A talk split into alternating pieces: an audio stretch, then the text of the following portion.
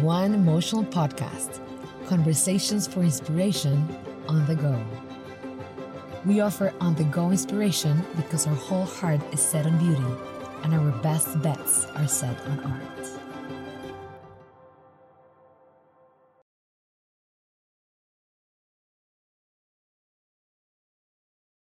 So, in today's episodes of Luan Emotional Podcast, we are going to discover and to walk through through this amazing little book by Roger Scruton called Beauty, a very short introduction by Oxford.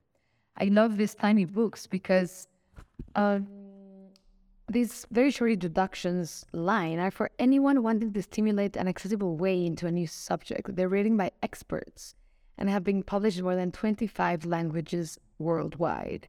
So, one of the four values that we have inside Luan is beauty, right? And it's something that has to do with our evolution, something that has to do with art, with our expression, with our creativity. It's something that has to do with the survival of the human species. So I would like to take an, an episode to dig a little bit deeper into what is beauty and why is it important for us humans and for our evolution. And um, something quite nice to explore because, as you'll see, it's a very abstract, but at the same time biological concept. Very interesting to explore. So, we're going to start by the true, the good, and the beautiful. So, there is an appealing idea about beauty which goes back to Plato and Plotinus, and which became incorporated by various routes into Christian theological thinking. According to this idea, beauty is an ultimate value, something that we pursue for its own sake and for the pursuit of which no further reason need be given.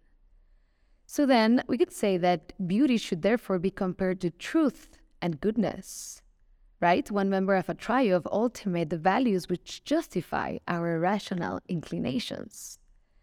Why believe P? Well, because it's true. Why want X? Well, because it's good. Why look at Y? Because it is beautiful. In some way, philosophers have argued those answers are on a par. Each brings a state of mind into the ambit of reason by connecting it to something that it is in our nature as rational beings to pursue. Someone who asks why believe what is true or why want what is good has failed to understand the nature of reasoning. So that person doesn't see that if we are to justify our beliefs and desires at all, then our reasons must be anchored in the true and the good. So, does that do the same for beauty? If someone asks me, why are you interested in X? Well, it's because it's beautiful. A final answer, one that is immune to, to counter argument, like answers like because it is good or because it is true. To say as much is to overlook the subversive nature of beauty. Someone charmed by a myth may be tempted to believe it, and this is the case. Beauty in the enemy is the enemy of truth.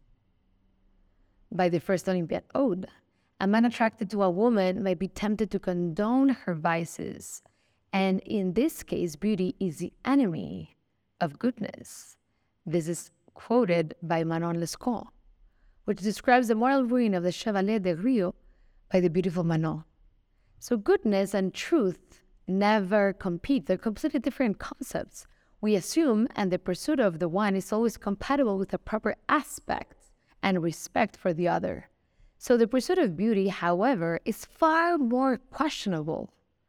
From Kierkegaard to Wilde, the aesthetic way of life in which beauty is pursued as a supreme value has been opposed to the life of virtue the love of myths, stories, and rituals, the need for consolation and harmony, the deep desire for order all have drawn people to religious beliefs, regardless of whether those beliefs are true. The prose of Flaubert, the imagery of Baudelaire, the harmonies of Wagner, the sensuous forms of Canova have all been accused of immorality by those who believe that they paint wickedness in alluring colors. So we don't have to agree with such judgments in order to acknowledge their point, right? The status of beauty is an ultimate value.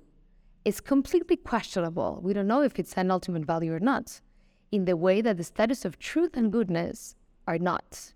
So let us at least say that this particular path to the understanding of beauty is not easily available to a modern thinker. The confidence with which philosophers once trod in its due to an assumption made explicit already in the Enneads of Plotinus that truth, beauty, and goodness are attributes of a deity, ways in which the divine unity makes itself known to the human soul. Okay? So if we go back to its roots, that theological vision was edited for Christian use by Santo Tomas Aquinas and embedded in the subtle of the comprehensive reasoning for which that philosopher is justly famous. But it is not a vision that we can assume to be universal. Quite interesting. And so we, we need to set aside the concept of beauty without making any theological claims of that background of where does it come from. So we're going to start with some platitudes, okay? And we should take a lesson from the philosophy of beauty. So it would help to define our subject if we were to begin from a list of comparable platitudes about beauty against which our theories might be tested. So here's six of them. Number one, that beauty pleases us.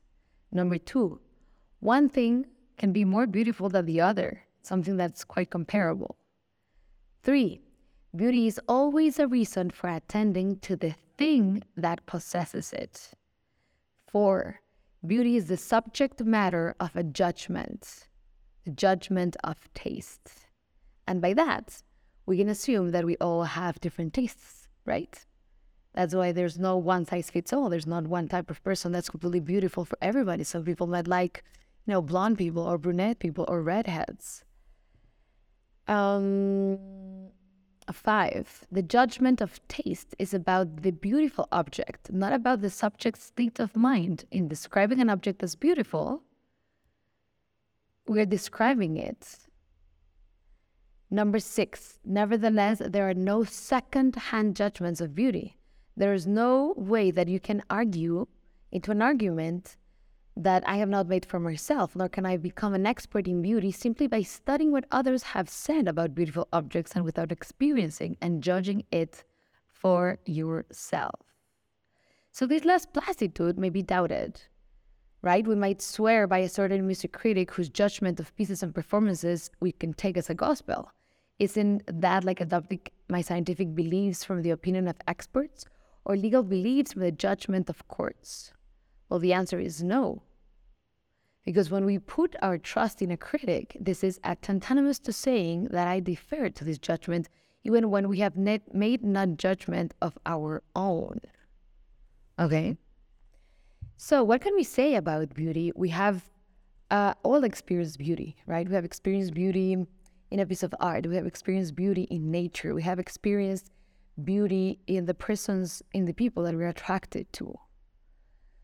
And what what have we felt? In one of uh, Luan's emotional podcasts, uh, we talked about aesthetic emotions, and these are specific emotions that are triggered by beauty when you see something beautiful.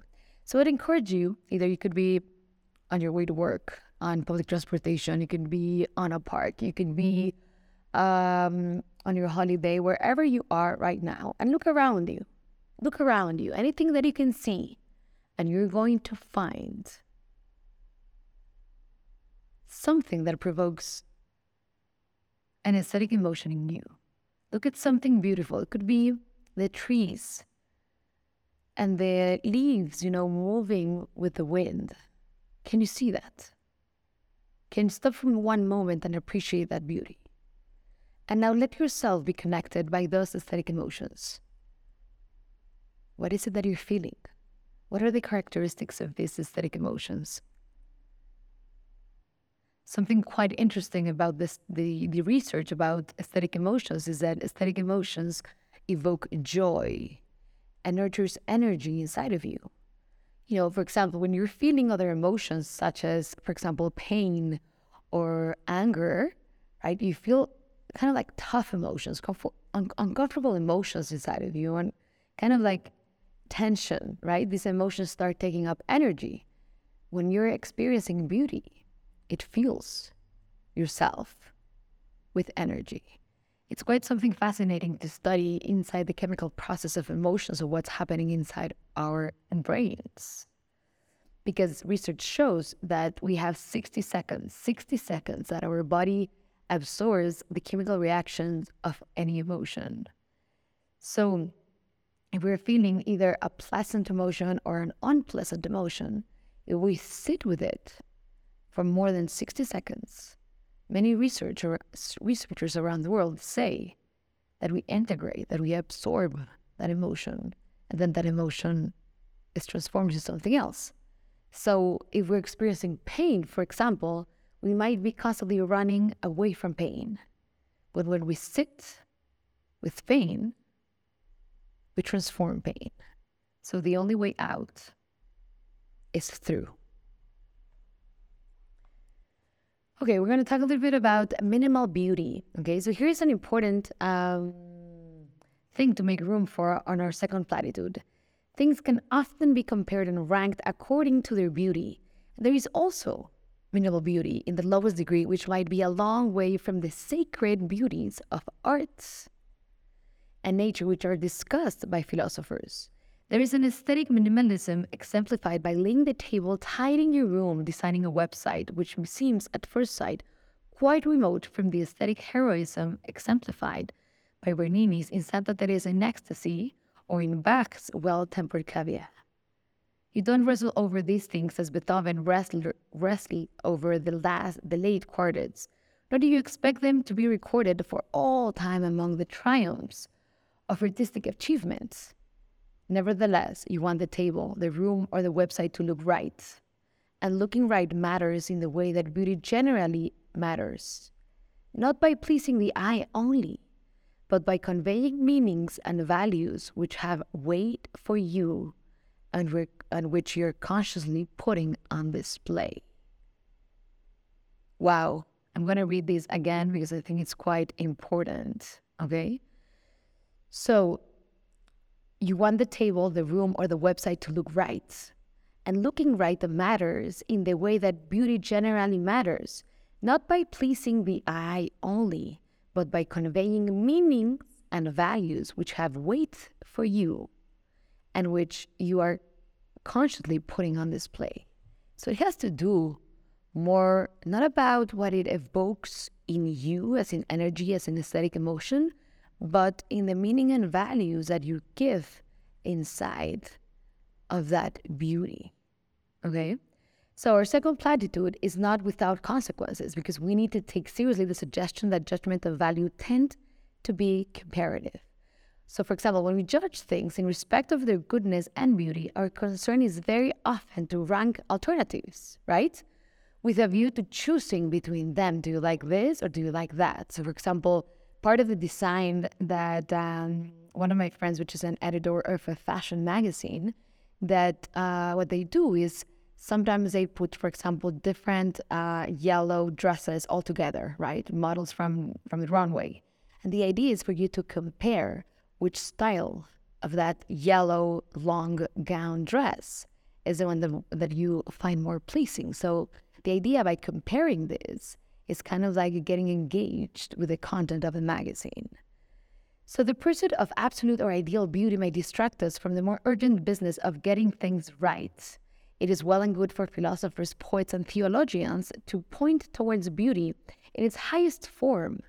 But for most of us, it is far more important to achieve order in the things surrounding us and to ensure that the eyes, the ears, and the sense of fittingness are not repeatedly offended.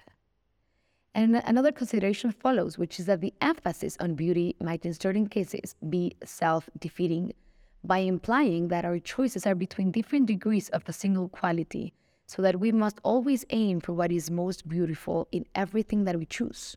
In fact, too much attention to beauty might defeat its own object. In the case of urban design, for example, the goal is, in the first instance, to fit in, not to stand out. So if you want to stand out, then you have to be worthy of the attention that you claim, like Longhena's church. This does not mean that the humble and the harmonious street is not beautiful. Rather, it suggests that we can understand its beauty better if we describe it in another and less loaded way, as a form of fittingness or harmony, where we to aim in every case at the kind of supreme beauty exemplified by Santa Maria della Salute, which we should end with aesthetic overload. So the clamorous masterpieces jostling for attention side by side would lose their distinctiveness, and the beauty of each of them would be at war with the beauty of the rest. Okay? So this point leads to another, which is that beautiful is by no means the only adjective that we deploy in making judgments of this kind. We praise things for their elegance, their intricacy, their fine patina. We admire music for its, its expressiveness, its discipline, its orderliness. We appreciate the pretty, the charming, and the attractive. And we will often be far more confident in such judgments than in an unqualified assert- assertion that a thing is beautiful.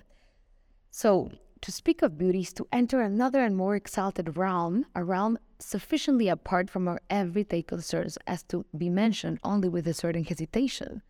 So, people who are always, always in praise and pursuit of the beautiful are an embarrassment, like people who make a constant display of their religious faith. This is something that's quoted in the book, not something that I say. It's a strong statement. And somehow, the book states, we feel such things should be kept for exalted moments and not paraded in company or allowed to spill out over dinner. Okay?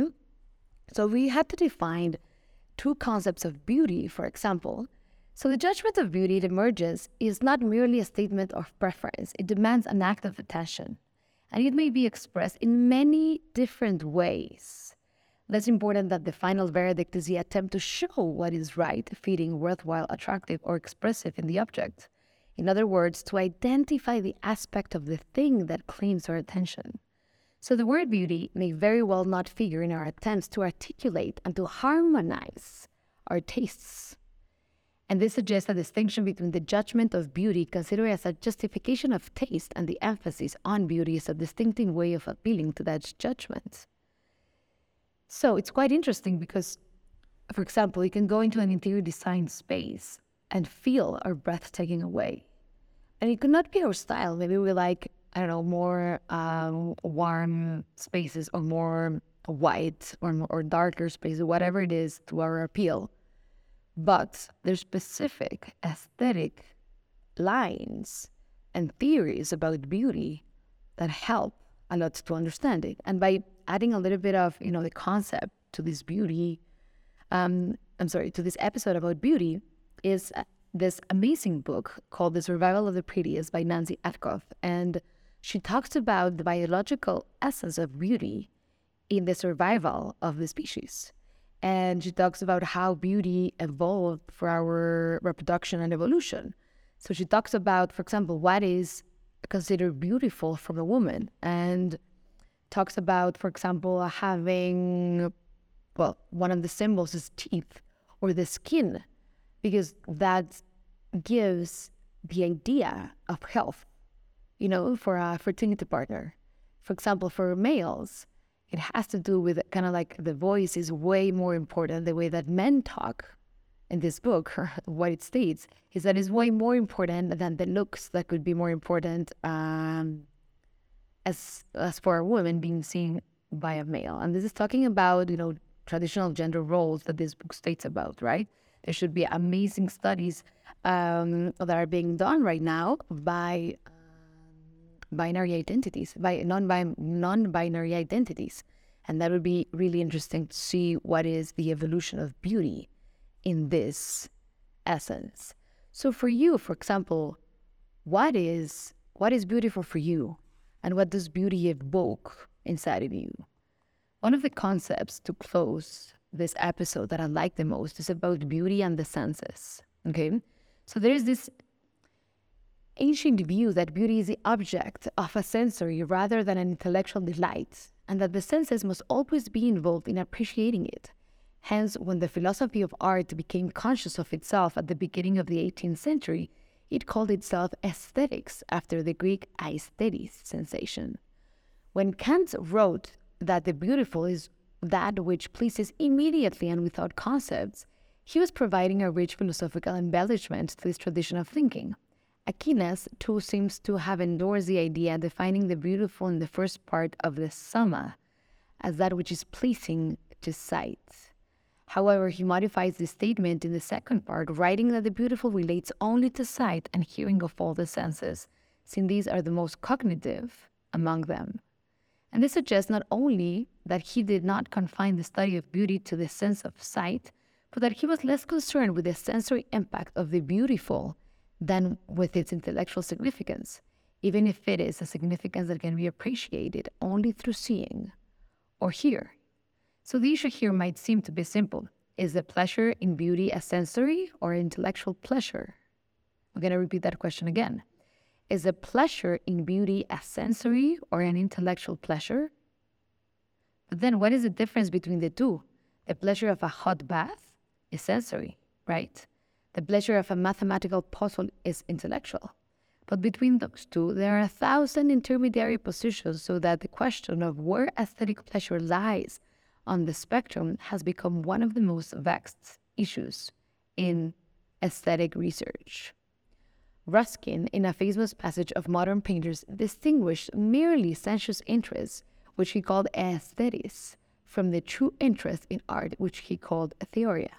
After the Greek for contemplation, not wishing, however, to assimilate art to science or to deny that the senses are intimately involved in this appreciation of beauty.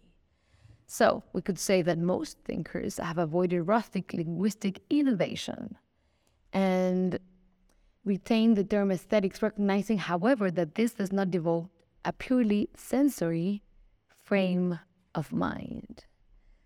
So this gives us a lot, a lot to think. Is beauty something intellectual, or is beauty something about the senses only? What are your thoughts on this? If you'd like to share with us. So, um, we're talking about beauty and pleasure. So the connection between beauty and pleasure is the emotions, the yeah, the emotions that are evoked by watching at beauty. And some might say that by watching something beautiful or listening to something beautiful or experiencing something beautiful, we, act- we activate the pleasure sensors in our brain. So, for example, um, researchers studied the brain, you know, eating sugar or eating something delicious, and specific areas of their brain lighted up. And when they were seeing at something beautiful, same places of their brain were lighting up. So, are we constantly able to evoke this pleasure in our brains in every day of our lives? And we can talk about this concept developed by Rebecca Campbell, the author of Light is the New Black, which she creates a, a vibration board. It's not a vision board, it's not a mood board. It's kind of is, but it adds different things to it. And by using these vibration boards to put in your board whatever you want in your life, so you can, you know, ask, you know, designer, put in your board, I don't know, something that you want maybe a partner, maybe a family, maybe success, maybe, you know, something professionally, maybe a house, whatever is it that you want. And in that board, to add things that raise your vibration, especially pleasurable things. And it could be um, a photography about your dog. It could be um, anything else that you want that evokes pleasure, you know, something that you cooked. It could be when you want to raise, it could be anything, anything that elevates your vibration. And she talks about the power of creating these um, boards, these vibration boards, because it has an amazing impact in our lives and we start constantly seeing it every day. So I invite you to start doing your vibration board, something quite and easy, shouldn't take more than an hour, something that you could watch constantly and put the most pleasurable, the most beautiful things in it. The things that evoke this beauty and that evoke this energy and this joy inside of you. Because we have a lot of pain around the world and we deserve a small space, something easy to do, something short, something little around us that we could remind about the beauty of our lives, about the beauty of the world we inhabit, about the beauty of our bodies. Want to keep the conversation going? Luan, the world's first emotional museum, designed a global online experience to inspire and explore. Follow us on Instagram, YouTube, Telegram, and visit our site at luanmuseum.com to engage creatively.